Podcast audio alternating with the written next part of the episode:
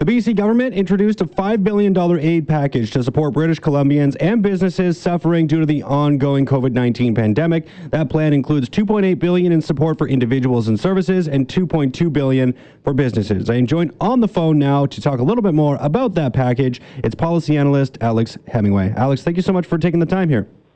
Good morning. Thanks for having me.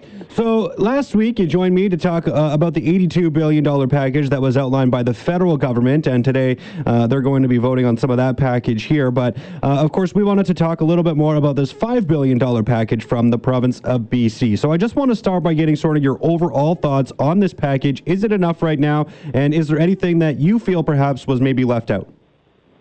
Yeah, so credit to the the provincial government. Uh, I, I, think we have to give credit for turning out a, quite a substantial package of help in a very short time amid this crisis. Uh, big picture, this is meant to plug some of the holes in in the federal plan. Like the big income supports are, are meant to come through the uh, employment insurance system federally. So what we see here uh, from the provincial government is uh, uh, $1.7 billion going to services like healthcare, uh, ramping up social services, shelters, uh, funding to nonprofits to, to provide critical services right now, and, and uh, also to childcare for uh, those essential workers who need to keep going to work. Uh, also in there is a $1,000 payment. Um, uh, to anyone whose ability to work has been affected, and that's meant to sort of top up some of those income measures uh, uh, from the federal government. Uh, those are a couple of the, the big ones, and then there's a lot of other small pieces of uh, smaller pieces of help, like de- deferring your BC Hydro bill, deferring your ICBC payments, uh, freeze on student loan payments. those are some of the key ones that stand out on the personal side. Yeah, and, and I think that's really important when talking about just people who are, you know, laid off right now and, and are having to basically wait on EI. Last week we saw half a million Canadians apply for EI, and I'm sure that number is just going to go up and up here over the course of this week. So a lot of people trying to get into that system, and who knows how long it might take to, to see some of those benefits. Um, so really, I think it's critical that the province come out with stuff like this to be able to to help people out who are struggling. And, and you mentioned a number of the things that uh, this covers, like childcare. Uh, you know, also talk about like rent and housing and, and disability services that are needing to be made available.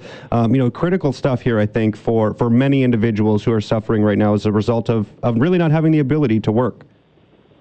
Yeah, I think you know one of the uh, uh, difficulties we're seeing with both the federal and provincial plans is is getting the money out the door fast enough, and that's why things that can be done really immediately, like uh, deferring your your bill payments on those utilities, are important. And we're also waiting for more detail uh, on uh, measures to protect uh, housing, to protect and in particular to prevent evictions of anyone. So tomorrow we're going to hear more details from the province on that that's really critical. You did hear a big picture message from the premier yesterday that uh, no one will lose their uh, apartment because of COVID 19, but we need the details on that as rent day is coming up on April 1st uh, uh, to make sure people are secure in their homes.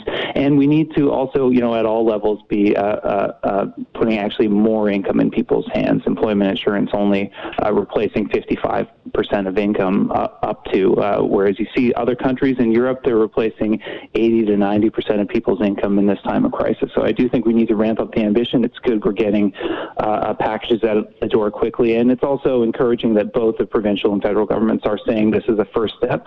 Uh, but, you know, we all need to keep this in mind and, and push to make sure this is expanded uh, as quickly as possible as well. Yeah, I was going to ask about that exact thing because Horgan did say that he fully expects this will be just the first round of assistance that is needed. So, um, with that in mind, I just wanted to kind of ask, and you kind of touched on it here a little bit, but, you know, is there anything that you would like to see um, sort of in that next round of supports? Is there anything that you believe should be in this next round of supports that hasn't been discussed already? I mean, we talked a little bit about the things that really need to get out the door probably on a, on a you know as quickly as possible basis. Um, but there's maybe some things that uh, you know haven't been highlighted here yet that maybe should be in the next round. Yeah, well, maybe I'll just focus on the next few days as we're going to see uh, some of the uh, next immediate piece of the provincial package come out. We should we should see increases in the income assistance and disability rates. That's really critical, and I hope we see that later this week. And in terms of uh, making sure people are in in their homes and still have cash in their pockets, I think it's critical uh, in these housing announcements that we'll be waiting for tomorrow. That you know anyone who is unable to pay uh, rent on April 1st uh, not be evicted, uh, and if they, you know, and that includes if they need to hang on to that cash because they need to buy groceries.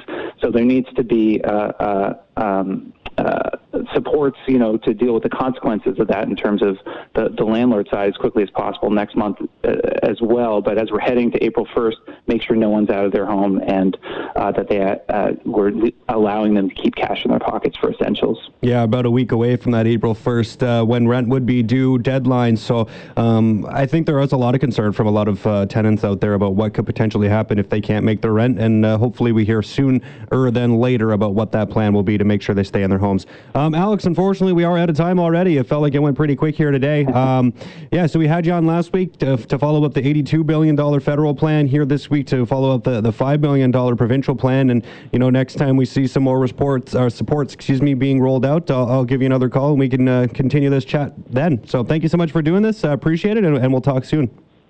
Sounds like a plan. Hang in there, everyone. Yeah, you as well. That was policy analyst at the uh, Canadian Center for Policy Alternatives, Alex Hemingway.